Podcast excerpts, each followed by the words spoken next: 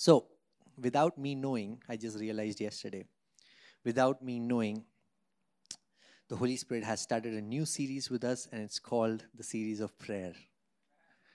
Uh, so, for the next couple of weeks, we are going to look into prayer. And when you have a revelation,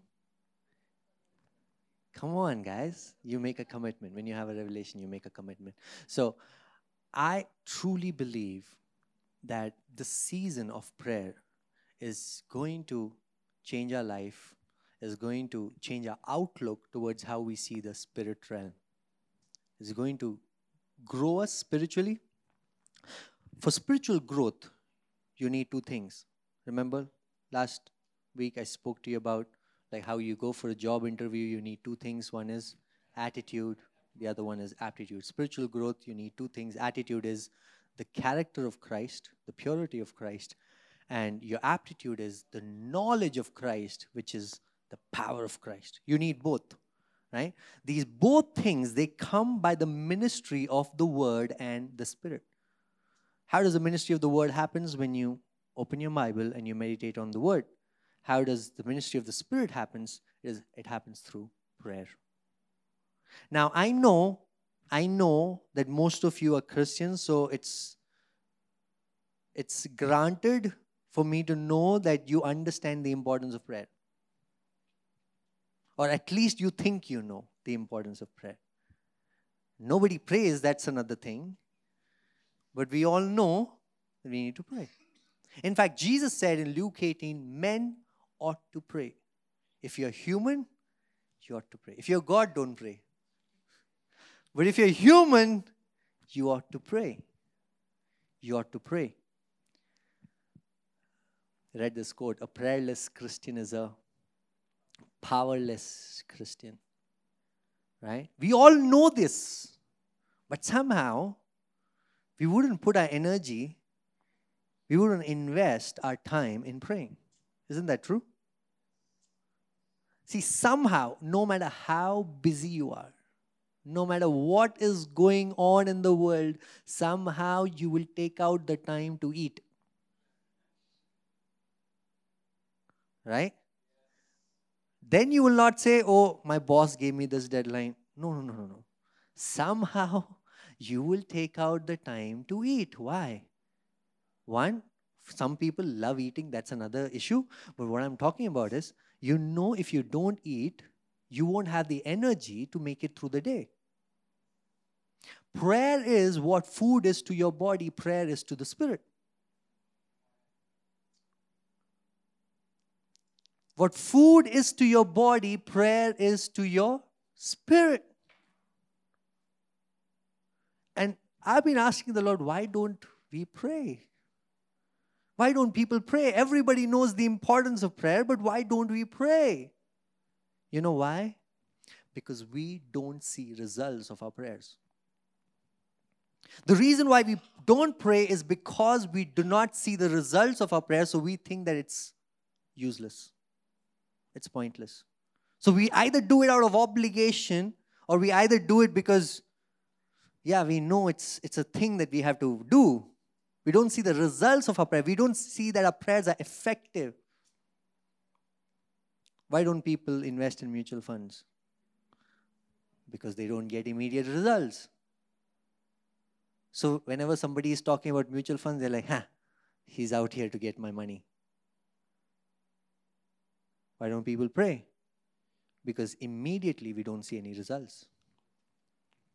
In fact, James says, You do not receive because you do not ask, and because you ask amiss, meaning you can pray and not receive because you prayed wrongly. There's a right way to pray. There's a right way to pray. Think about this. The disciples knew how to pray because they were taught how to pray. But they still go to Jesus and say, Hey, teach us how to pray. Why did they ask Jesus to teach them how to pray when they knew how to pray? Right? They knew their Torah, they knew their Old Testament, but still they asked Jesus, Jesus, teach us how to pray because there was something different in the prayer of Jesus that they saw and they were like, we want that. The way you live your life, the way you walk, we know the secret is prayer. How do you pray? Teach us. Teach us. We get to see everything. We get to see how you heal the sick. We get to see how you deliver the you know someone who's demon possessed we get to see how you raise the dead but we don't get to see how you pray because you're praying in secret to teach us how to pray. The good news is prayer can be learned. You can learn to pray the right way. That's what jesus taught them how to pray. Are you with me And I want to teach you prayer so that your prayers are effective. Effective. Any investment that I make in a stock, I want to make sure that I at least get 30%. Otherwise, I'm not doing charity when I'm investing. Right? Any investment that you make in prayer, it needs to bear result. If your faith does not have results, it is fake. Your faith should have results. Maybe it will happen, maybe it will not happen. That is not prayer. Have you seen Jesus anytime saying, okay, let's see, let's pray? Maybe, yeah, if maybe it might happen, maybe it might not happen, and then blame it on God and His will. Bible says, okay, turn with me, James chapter 5, verse 16 the prayer of a righteous person has great power as it is working. Bible says the prayer of a righteous person has great working power. It will always bring result. If you're righteous and if you pray your prayer has great working power. It is not just oh i threw a dart. I don't know if it will hit or it will miss the moment you pray, you should know if the prayer has hit the target or not. You should know it. Why? Because there's a right way to pray. Are you hearing me? I know we are all Christians and we are all at least second generational Christians, but I'm telling you, guys, our prayers are ineffective because we don't know how to pray. And the thing is, we don't have the humility to ask somebody, hey, teach me how to pray. Teach me. I do see your life. Your life always brings good results, bring good fruit.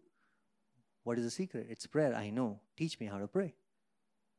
So, do you have the humility to learn? To learn. Okay?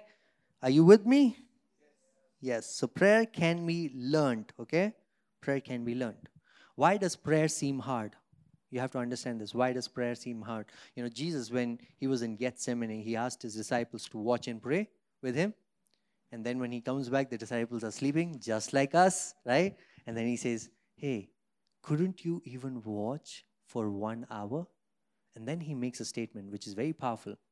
He says, The flesh is weak, but the spirit is willing. The prayer, the reason why prayer is hard is because the flesh is weak, but the spirit is willing. The spirit wants to pray, but the flesh does not want to. Have you seen an aeroplane take off? Right?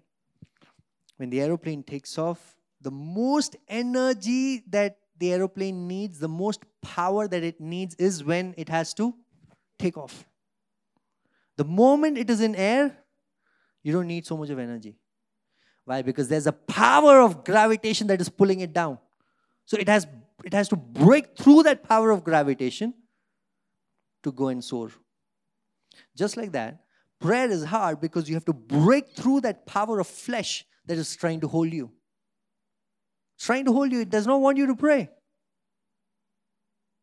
No demon will tell you, hey, pray.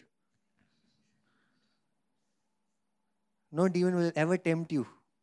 Oh, you haven't prayed. I think you should pray. Flesh does not want you to pray. In fact, can I say this? In fact, when you pray, the flesh will all the more come out. That's why you get angry when you're praying. or after you're praying. Have you have you have you noticed that? Have you noticed? I notice it all the time. That you become angry. You become frustrated. Then somebody says something, you become irritated. You know why? Because it is uncomfortable for the flesh. You're making the flesh uncomfortable by praying. But as long as you didn't pray, you were such a nice person, man. You're so calm. Fruit of the Spirit. The moment you started praying, well, what a guy this is. What is happening is what the things that you have suppressed is coming out. And let it come out. Let it come out. And I want to encourage you when you encounter these things, right? When you see that your flesh is acting up, you know, give thanks to the Lord because you're not judged by what you're doing in the flesh in the moment. God sees you in the spirit and He sees you righteous and holy. In your inability, see the perfect work of Jesus and be like, Jesus, I thank you. I thank you because it is in, a, in my weakness that your strength is perfected. Don't try to justify that to somebody else saying, hey, finished work of Christ, right? I can be. who. Don't do that. James says, if there's a weakness, don't take pride in that. Don't, don't be arrogant about that. But in your secret, in your prayer with God, Lord, I thank you. I'm sorry for doing that, but I thank you for your cross. I thank you for you do not see me through that lens. Okay? Why is prayer hard? Prayer is hard because the flesh wants to hold you back. I'm telling you so that you'll all, already be aware. The moment you start praying, hundreds of things come up. That's the time when you want to be diligent in your work. You remember all the to dos that needs to be done in that week. You remember all the deadlines. Otherwise, you don't care. You don't care about office, but that's the time when you want to be the most faithful person. Right? It's the flesh trying to distract us. That's why prayer is hard. But, like I said, it's the initial moment. Once the takeoff happens, you have to wait for that. Till then, it is a struggle. It is a struggle. The flesh will try to keep you down. That's why Paul says, you know, I kill the members of my flesh. I subdue them. You have to subdue them. How do you subdue them? By prayer. How do you do it? You keep on praying.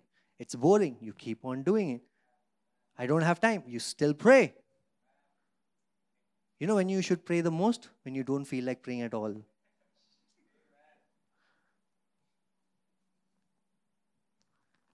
I don't feel like praying. I think you should pray more. Got it? So today I just want to tell you three things that you should pray for. Okay? These three things should be the focus of your prayer. Because prayer is not getting something from God, prayer is God changing us. Prayer is God changing us. Prayer is not twisting God's arm. God, I'm going to fast for 40 days. If you don't give me that car, I'll fast for even more 10 days. No, that is not, you're not twisting God's arm through prayer. Prayer is God, I want a car, but change my heart first change my heart. Okay? So I'm going to give you three points which has to be the focus of your prayer. Any prayer that you do, daily prayer, whatever prayer that you do, it has to be, these three things has to be the focus. Right? So for that, come with me to Ephesians chapter 1, verse 16.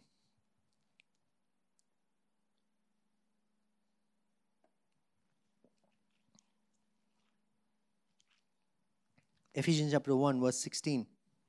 I do not cease to give thanks for you, remembering you in my prayers, that the God of our Lord Jesus Christ, the Father of glory, may give you the spirit of wisdom and of revelation in the knowledge of Him. Now, before I get there, I, I want to tell you there are some passages in the Bible that show us an example of prayers like, for example, John chapter 17 is an, is, a, is an example of Jesus' prayer. Ephesians chapter 1, from verse 15 to 21, is an example of Paul's prayer. Ephesians chapter 3, verse 16 onwards, it's an example of Paul's prayer. So you will find these examples. Find these examples and make it your example. Make it a model for your life. The best way to model Christian life is through scriptures. Are you hearing me? See how they did it? You also do the same. Now, see, what is Paul saying? Ephesians chapter 1, verse 16. He says, I, I do not cease to give thanks for you, remembering you in my prayers, that the God of our Lord Jesus Christ, the Father of glory, what should he give you? May give you the spirit of wisdom and of revelation in the knowledge of him. So, what is he praying for? He's praying for, I pray that you will know God. The first and the very most important focus of our prayer should be Lord, I want to know you. The first, the, the most important thing is not, oh, my salary should get increased, this thing should happen. It should be, I want to know you. Every answer that you are praying for, did you know, is hidden in the knowledge of God. It is waiting for you to for you to know God is when you will have the answer. Every solution to your problem is wrapped in the knowledge of God. Am I making sense? You have to know God. Knowing God is the answer. Oh, but I need a job, job change. Know God. I need healing. Know God. I need deliverance. Know God. I need an increase in my salary. Know, God. It is in the revelation of knowing God that you will find the answer.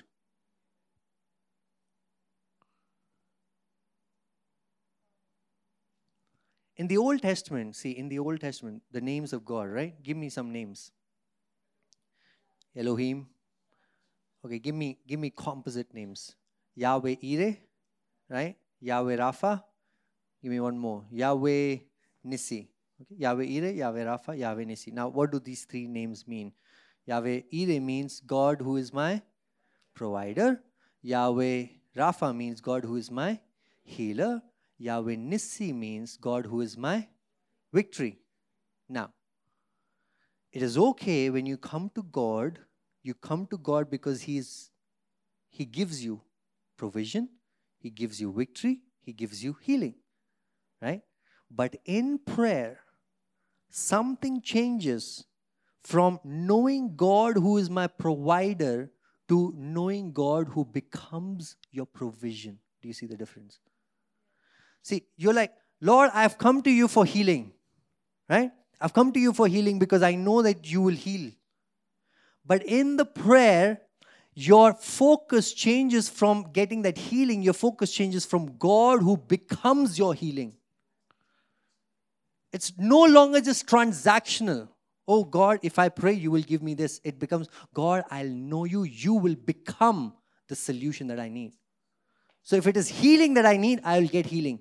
If it is victory that I need, I'll get victory. If it is provision that I need, I'll get provision. How? Because God will become my provision. God will become my healing. God will become my victory.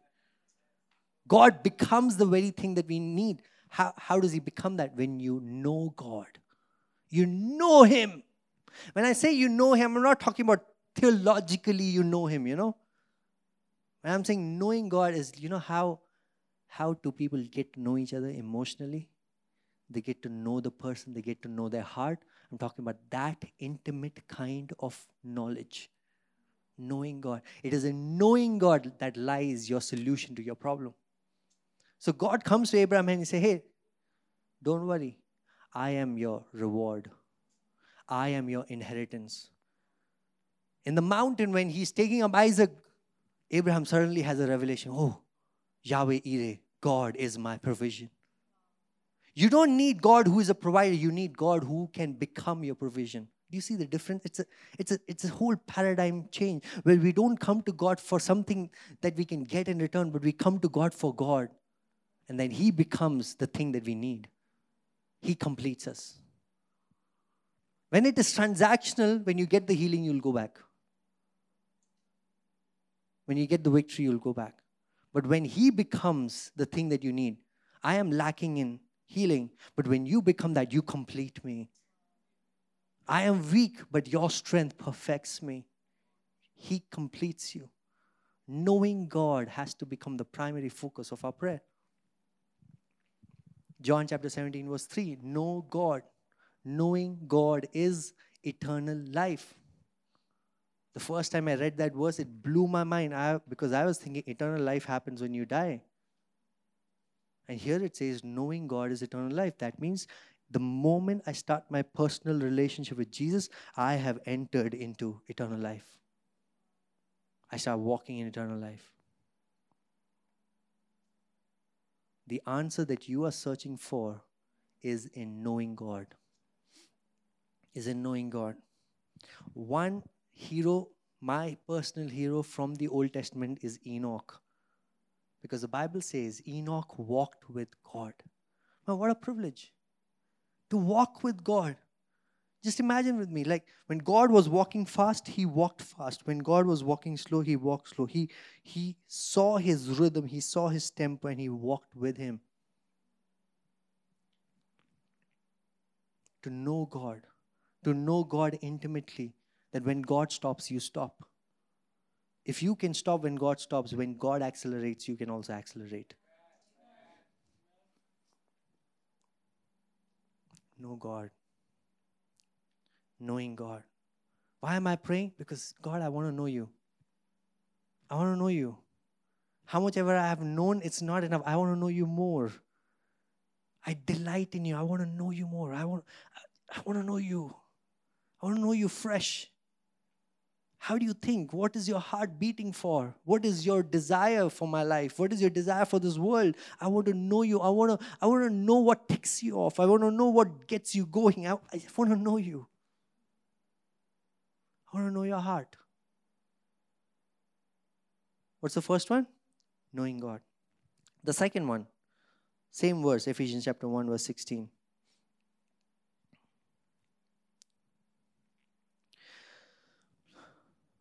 come with me to 17 that the God of our Lord Jesus Christ, the Father of glory, may give you the spirit of wisdom and of revelation in the knowledge of Him. So, first we saw knowledge of Him, knowing more, knowing Him more. Now he's, but he's saying, how do we get to know God more is through the spirit of wisdom and revelation. What's the first focus? To know God. But how do you get to know Him? You need wisdom and revelation. If you don't have wisdom, you, you cannot know God. I mean, what is Paul saying? Paul is saying, increase their capacity. The second focus of our prayer should be increase their capacity. This is something, the first one everybody knows, but this is something that mostly we don't pray for. We know that we need to pray to know God, but we don't pray to increase our capacity. So, what happens is what we learned 10 years ago is the same thing that we know about God today. Why? Because our capacity has not been stretched.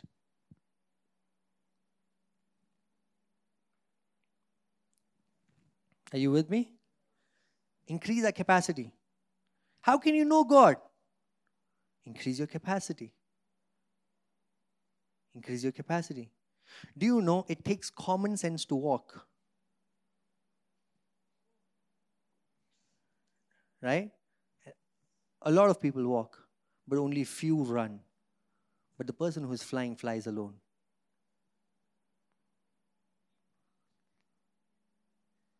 Meaning, it is based on your capacity that you can go faster.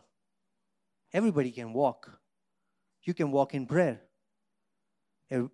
very few make the effort to run in prayer, but very, very, very few fly.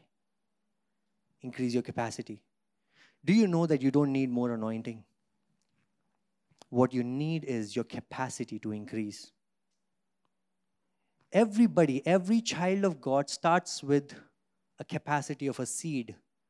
And that capacity of a seed has the power to expand.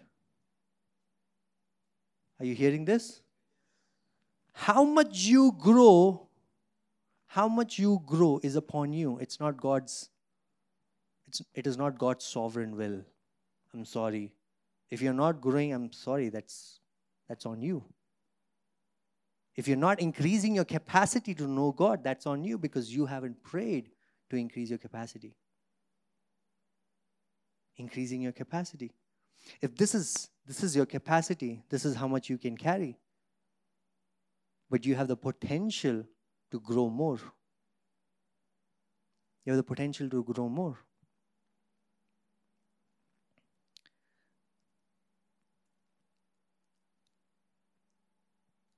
The height of the building is defined, is determined by how deep the foundation is. So just by praying, Lord, I want to grow, I want to, you know, I, you know, I want this, I want more, I want more of this, it's not going to happen. You have to increase your capacity. You have to increase your capacity. How do you increase your capacity? By asking God for wisdom, revelation. Lord, give me wisdom, give me revelation. I want to be humble. I want to be humble. I want to learn. I want to learn. Give me more wisdom. Yeah, I know all of my Bibles. I have read like 500 times. Not that. But I want more of your wisdom. I'm humble enough. I'm humble enough. Increase my capacity. So, as your capacity increases, you see the expression of God in you, which is the anointing, increases automatically. It's the same anointing. All of us have the same anointing because we have the same Spirit of God in us, right? We have the same Spirit that was in Jesus. We have the same Spirit. But how we differ is in our capacity to express Him. As you pray and as you ask God to increase your capacity, the expression of how much the Holy Spirit can work in and through you increases. Most people, the reason why they get disappointed is because of this in prayer. They're hoping that the very next moment they'll become so and so, right? I prayed for five hours, now nothing happens.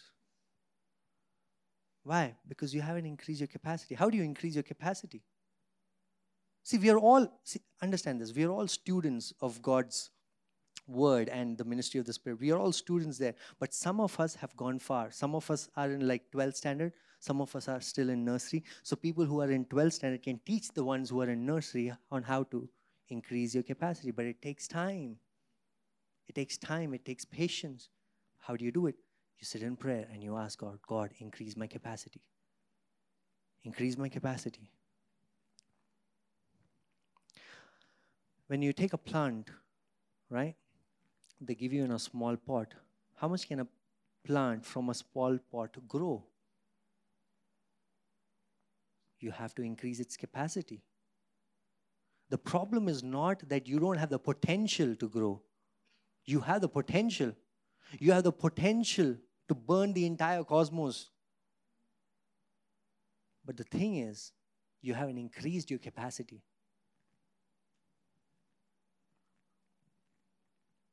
See, we are not like in the times of Moses, where Moses said, God, I want to see you. And God said, You don't Forget capacity. You don't even have the potential to see me. Because if you see me, you will die. Forget capacity. You don't even have the potential to see me.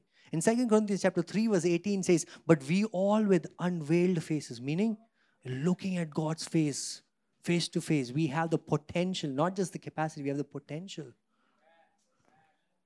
But the question is, how, how many of you really want to increase your capacity to see Him? See, in the limited potential that Moses had, he increased his capacity. Right? I like I, I'm I'm in awe of him that in the limited potential that he had, he increased his capacity to a point that he was in the presence of God so much that it transfigured his body. He came completely changed that people saw him and, they, and they were like, okay, can't, can't look at him. He's changed. You and me have potential more than Moses. Why? Because we are new creation in Christ. We have the potential of Christ, but we don't want to increase our capacity. Just imagine if we could increase our capacity.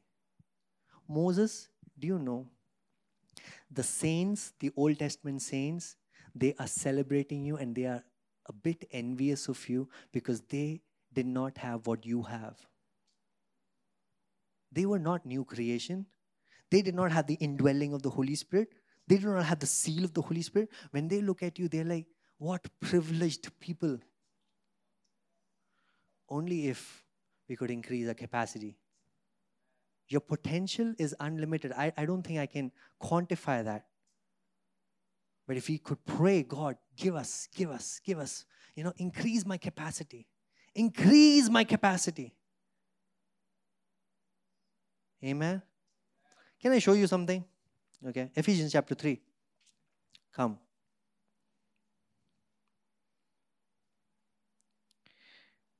Verse 20, okay? Verse 20, Ephesians chapter 3, verse. This the reason why I'm taking this verse is the most quoted verse. Everybody loves this verse. Okay? Everybody will say amen. But listen to this. Now to him who is able to do far more abundantly than all that we ask or think. Oh, yes, God can do much more than we pray for. Oh, hallelujah. Yes. Read the next. He says, according to the power at work within us. Meaning, God can do so much more than you think, but He is limited to the power that is working within you. That means He is limited to the power that can, that is, that your capacity has defined. So if your capacity, your inner inner man's capacity is this much, that much power, and you're you're you're confessing that word, God, abundantly more, ask or think, pray. Are you getting what I'm saying? And we wonder why our prayers are not working. Because we haven't increased our capacity. But look at this. He says this in verse 20 that you are a God who can do much more, but according to the power that is within our capacity. But see how he begins. Verse 14 onwards, okay? For this reason, I bow, bow my knees before the Father, from whom every family in heaven and on earth is named now listen to this, verse 16. That according to the riches of his glory. Now he does not say according to my capacity. He says according to your capacity, right? According to the riches of his glory, he may grant you to be strengthened with power through his spirit in your inner being. See, what, what is Paul saying? Paul is saying the power of God that you experience in your life is the power that you can receive. It is defined by the capacity of how much you can carry. But you can ask for more. You can ask for more. You can ask for according to the riches of His glory that He may grant you the power. Isn't that amazing? In fact, if you, if you read the following verses, okay, let me just read it quickly. So that Christ may dwell in your hearts through faith, that you, being rooted and grounded in love, may have strength to comprehend with all the saints what is the breadth and length and height and depth, and to know the love of Christ that surpasses knowledge. What, what is Paul talking about? Paul is saying, God, increase my capacity, increase their capacity so that we can understand how wide, how high, how deep, and how broad is your love.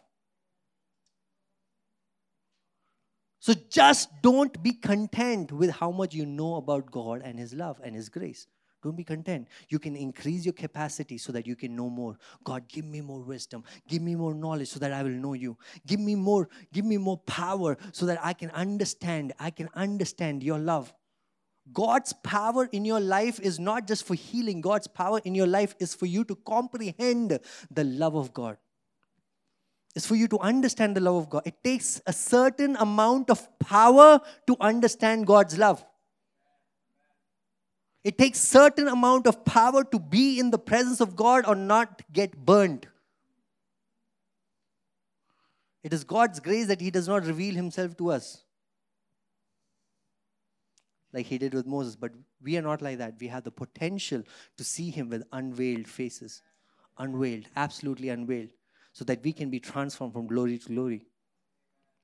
Pray for increase my capacity today.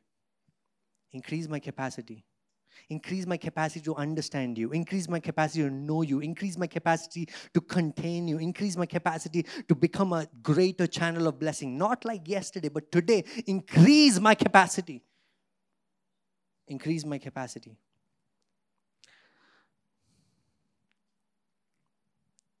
Good.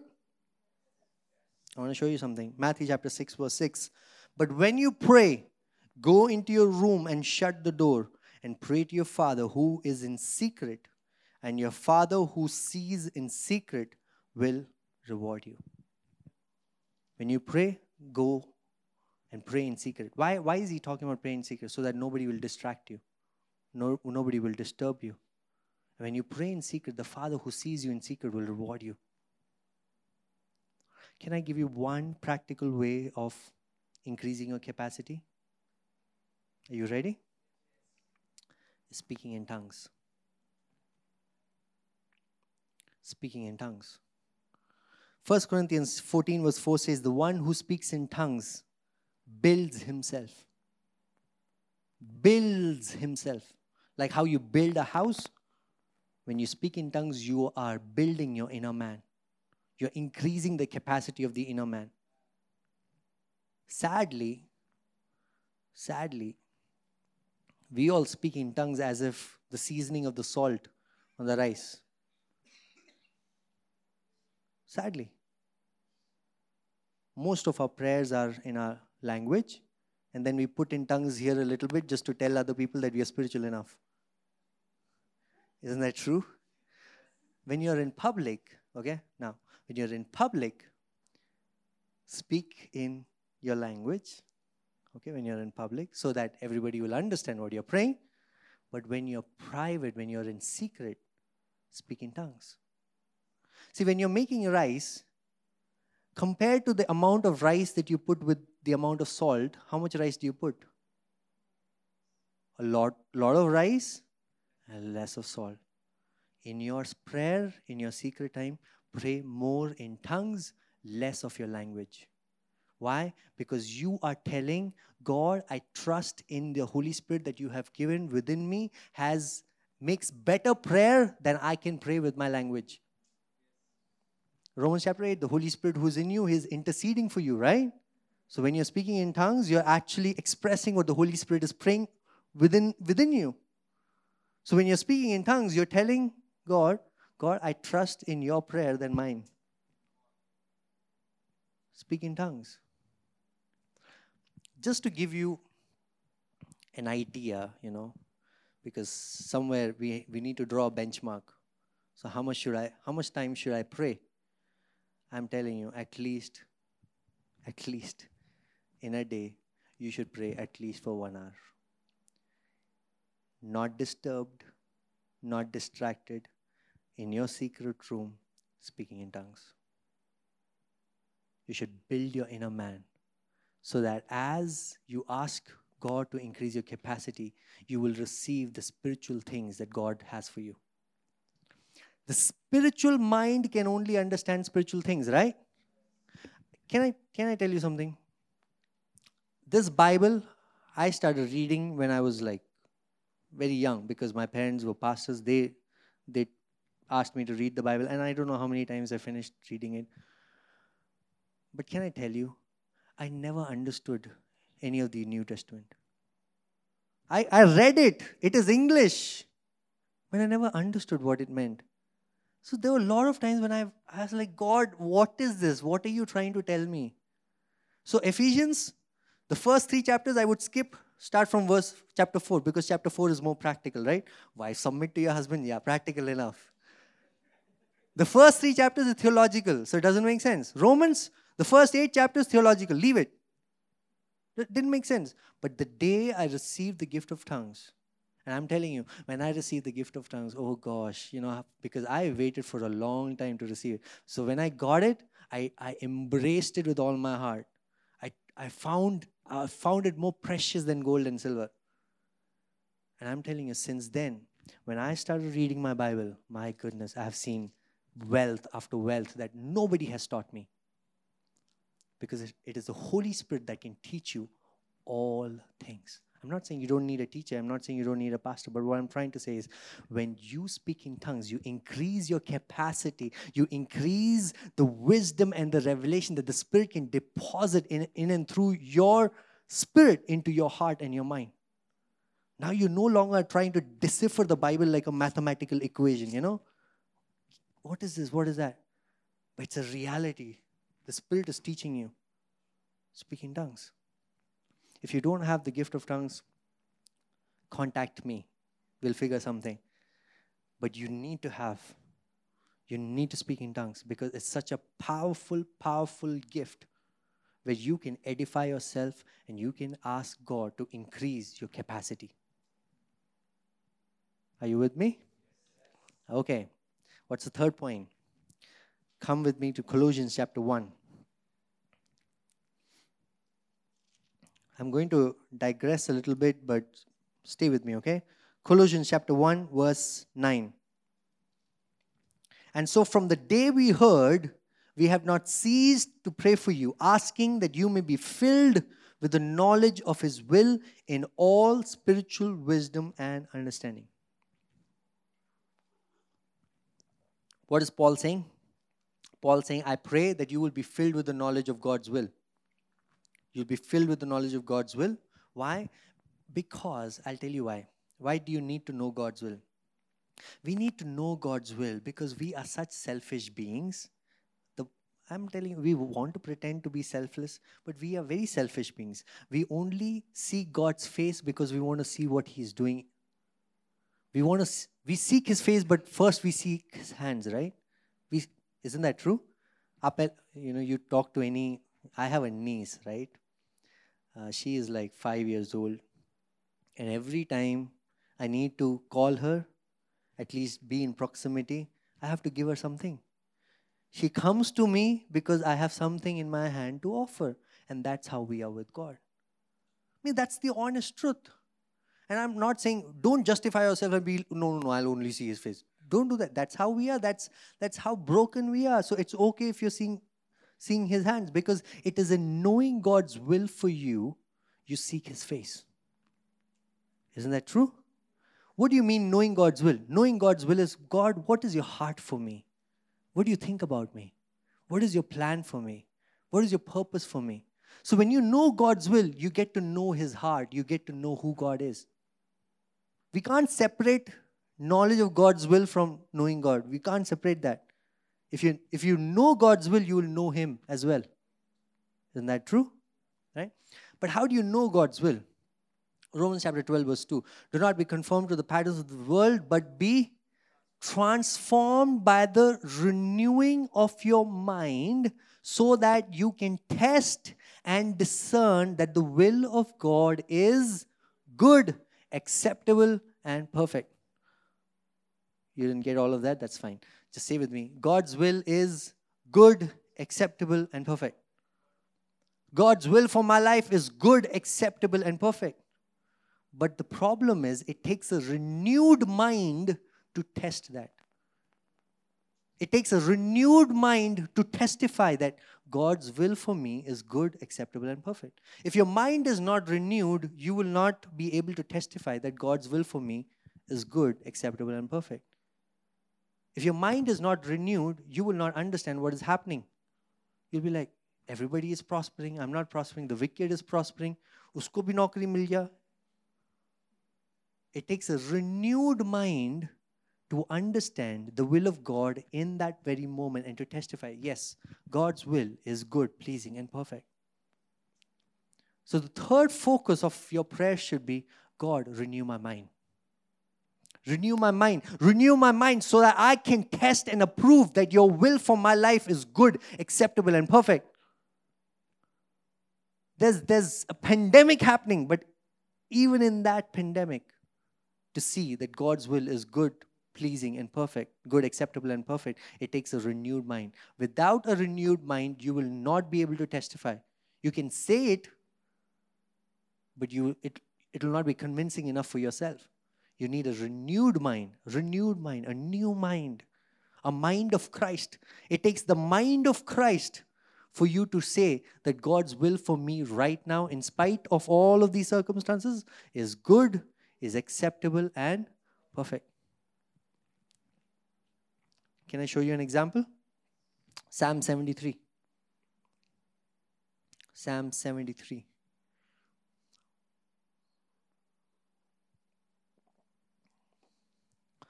Now, this chapter is written by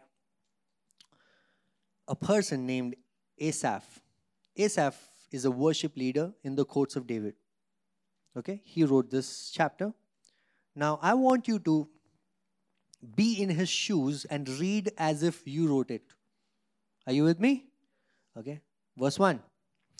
But truly God, what does it say? Truly God is good to Israel, to those who are pure in heart. But as for me, my feet had almost stumbled, my steps had nearly slipped, for I was envious of the arrogant when I saw the prosperity of the wicked. Don't we get disappointed when everybody around us is prospering or everybody around us is somewhere growing and you know you feel like you're still stuck there? Same.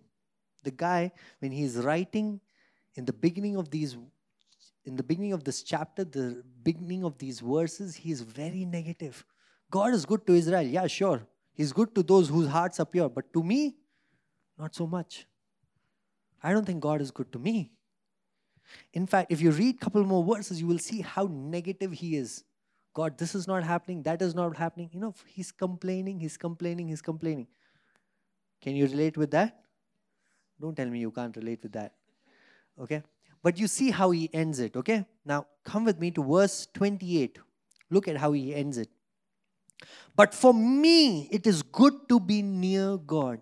See how his perspective has changed?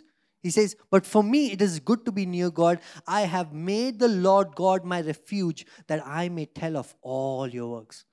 See how he begins this chapter. He begins by complaining and he's being negative. But by the end of the chapter, he's like, No, but it's good to me. God, you're good to me. I will testify of your works. He, he seems confident. Something has changed somewhere, right? From the beginning till the end, something has changed. His tone of his prayer has changed. Do you know what has changed? Come with me to verse 16. Why was he complaining? He was complaining because everybody around him was growing and prospering, right? See verse 16. But when I thought how to understand this, it seemed to me a wearisome task. Turn to one another and say, You can't understand a lot of things. Okay? You will get stressed out. So don't worry. You, you don't have the capacity to understand a lot of things. You will get stressed out. But see, what does he say? Verse 17 Until I went into the sanctuary of God, then I discerned the end. It is when I entered into the sanctuary of God, that's when my mind got renewed and I had the understanding oh, this is what God is doing.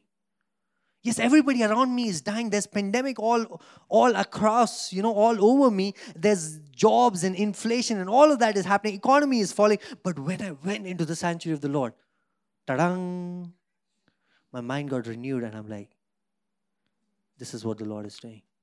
God's will for my life is good, acceptable, and perfect. It cannot happen until your mind is renewed. It cannot happen until you are in the presence of God and God starts shifting your mind. It's okay to start your prayer with complaining, but it's not okay to end your prayer with complaining. That means you did not let God change you. It's okay to start your prayer with complaining. It's okay to be yourself and be like, God, this and that, and that's fine.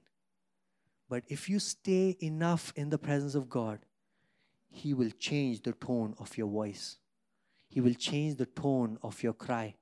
And then as you get out, you will get out rejoicing grateful, giving thanks, testifying that God is good. That is the result of a renewed mind. Amen. Tired? Good. Three things, right? Let's revise. Three things. What's the first thing? To know God. Our prayer is to know God more than anything, more than the problem. My prayer is not to understand the problem, my prayer is to know God. Because it is in knowing God that my solution is hidden. Amen? Proverbs 25, verse 2. Read it whenever you have a chance. It says, It is the glory of God to conceal things, and it is the glory of kings to search them out. Are you a king? Do you know why Jesus spoke in parable? I thought Jesus spoke in parable so that everything will be simple, so that everybody will understand. Jesus did not speak in parable so that everybody will understand. In fact, Matthew chapter 13, if you read, he says, I speak in parables so that even them listening to this, they will not understand. You know why Jesus spoke in parable? So that not because he wanted to reveal the truth, so he wanted to hide the truth, but to you, I have given you the secrets of the kingdom. Know God. Your solution is hidden in knowing God. I do you have the diligence? Do you have the energy and the strength to know God? Then you will find your solution. What's the second point? Increase my capacity. Lord, I want to know you, but increase my capacity to know you. Increase. Give me wisdom. Give me revelation. Give me knowledge. Give me your strength so that my capacity is increased. What's the final point? Renew my mind. I don't want to be the same as I came. I want my mind to be transformed. Renew my mind. Renew my mind. Renew my mind so that I can test and approve and say, tell everybody and testify that your will for me is good, acceptable, and perfect. Renew my mind. Amen. There's a verse in Jude that says, Build up your faith in prayer. You want to build your faith? Pray. Pray. Come on, I'm going to pray right now. Any of you over here who wants to ask God, Lord, give me the hunger to pray. Give me the desire to pray. A deep longing, a deep yearning in my heart to genuinely pray. To build a lifestyle of prayer, not just pray during fasting prayers, but to build a lifestyle of prayer that people around me will know me as a man and woman of prayer. This church will be known as a church of prayer, the church of prayer and church of God's word. If there's anybody over here, come on, receive this. Father, we thank you.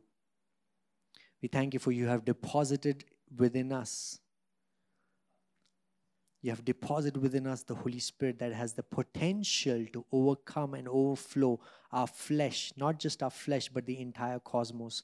And I pray that your Holy Spirit will overflow so that we will not be limited in the earthly things, but we will fly and soar high. For your word says, For those who wait on the Lord will renew their strength like eagles. I pray that we will wait on you we will wait on you to be strengthened by you so that we can know you, so that we can increase our capacity, and so that we can renew our minds. It is in your presence, Father. In your presence.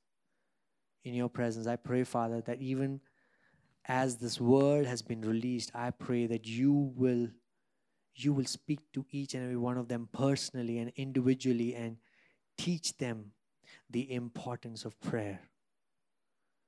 Give them a burning desire, not just to pray for themselves, but to intercede for the world, to intercede for those who are in high power, to intercede for their family, to intercede for those who are lost. Thank you, Jesus. We thank you for releasing this word over our lives. We receive it in humility. In Jesus' name we pray. Amen. Amen. Amen. God bless you guys. Are you guys excited? Yeah. Now, how many of you are going to make a commitment to pray? Yeah. See, the boys have a group where they send an update of how much time that they have spent in prayer and what else is there? And, and how much time they've slept and also uh, meditating God's word and how much time they've exercised, okay? Uh, all this while I did not say anything when people used to say, 10 minutes I prayed. Okay. And I'm, I'm not going to condemn you for that. Okay. Uh, so if you want to build your capacity, starting with 10 minutes, that's fine. But no, but I'm telling you, no. You pray, you spend time without getting distracted, without getting disturbed, without looking at your phone 10 times. If you can pray, I'm telling you, you will see a difference in your life in 10 days. 10 days. I challenge you. 10 days of prayer continuously, one hour each day. I'll challenge you. Your life will not be the same. These things that you're struggling with lust, anger, issues at the office, time management, all of health issues, all of these issues that you're struggling with will no longer be your issue. You will have bigger issues to solve, the issues of the kingdom. Every inheritance that a father gives to the son comes with problems. Did you know that? No. We all we are we are all asking for Lord, give me inheritance, give me inheritance. But do you know every inheritance, the bigger the inheritance is, the bigger the problem, because the bigger is the responsibility. Do you understand that? Yeah. I'm saying God has given us an inheritance so that we can take care of the problems of the kingdom. We have to get up from a selfish, problematic life. And I'm not saying these problems, you should ignore them. Yes, you sh- that's why I'm saying. That is why definitely I'm saying you should prosper in the things that you do. You should so that you can make out time for prayer. Why, why is the devil not prospering you? You know why? Why is the devil coming against your prosperity? Because then you will have less time for the kingdom. What is money? Think about it. What is money? Money is encapsulated time. When a person is dying, he will not ask for more money. When a person is dying, he will not ask for more influence. What will he ask for?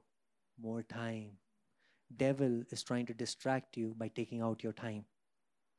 Give God your time, and God will multiply that. The unit of destiny is time. Do you get it? The unit of weight is kilograms. The unit of destiny, I'm telling you, is time. You want to sooner get to your destiny? Pray.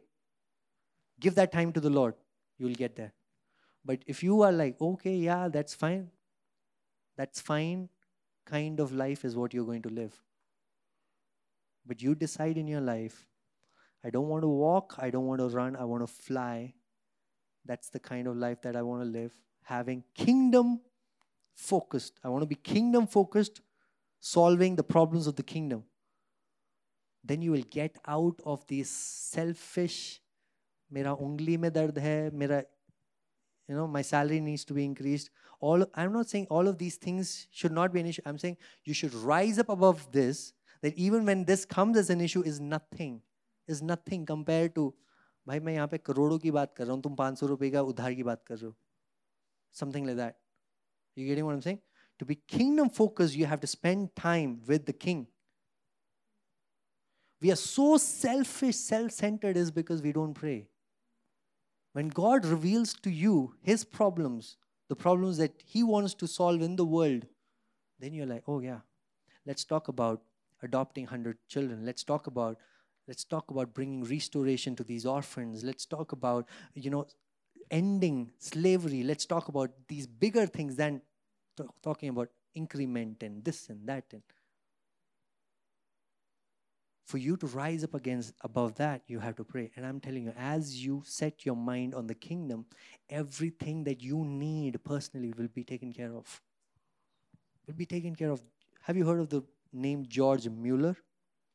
George Mueller, at the age of 70, I think he had built 117 schools and he was not a billionaire. He says, All of this I built through prayer and faith. Now, if somebody comes to George Mueller and says, George Mueller, I don't think you have anything stocked in the fridge, I don't think it'll be an issue for him because he's looking at bigger issues. These small issues of your life will be nothing Look at the bigger responsibilities that God wants to give. But it can only happen when you get up and you say, Enough is enough. I'm going to spend time in prayer. And all of these things will be taken care of. I'm telling you, it will be taken care of. First, First Peter, it says, You are blessed. Everything pertaining to life and godliness, God has given to you. So you need whatever you need for a good life, God will give you. But set your mind on the kingdom. Set your mind on the kingdom. Not, oh, I want to buy a car. Why? Because I don't know. I want to buy a car. Prosperity of God comes with a purpose. Prosperity of God comes with the purpose to, f- to fulfill the kingdom purpose that God has for you. So I'm saying every time you spend money, I'm saying ask yourself, is it adding value to the kingdom? Once you're kingdom focused, everything is adding value to the kingdom. Your vacation adds value to the kingdom. Why? Because your vacation has changed your perspective, has relaxed you, so you can be more effective. Then that car also adds value. Why? Because you know how to use that car for kingdom. That change in perspective cannot happen by changing the things you do, it happens by sitting in the presence of the king. Pray, pray, pray, pray. Don't get offended. Pray. Hallelujah. And when I say pray, I'm not saying worship. Worship is different. I'm talking about prayer. Because I know most of you love listening to songs and worshiping God. So I'm not I'm not talking about that. Great, keep doing it. Please keep doing it. It's good. Keep doing it. I'm not talking about that. I'm talking about prayer. Praying in the spirit. Praying, interceding for people interceding for your family, interceding for the world, interceding for the people who are in high places. You know, if you start praying, you will stop complaining. Just saying that. If you start praying, you will not you will not blame the government, you will not blame the chief minister, you will not blame uh, rich people, you will not blame anybody. If you start praying, you'll stop complaining. That's your sign. When you stop complaining, that's a sign for you that you are praying. Okay? God bless you.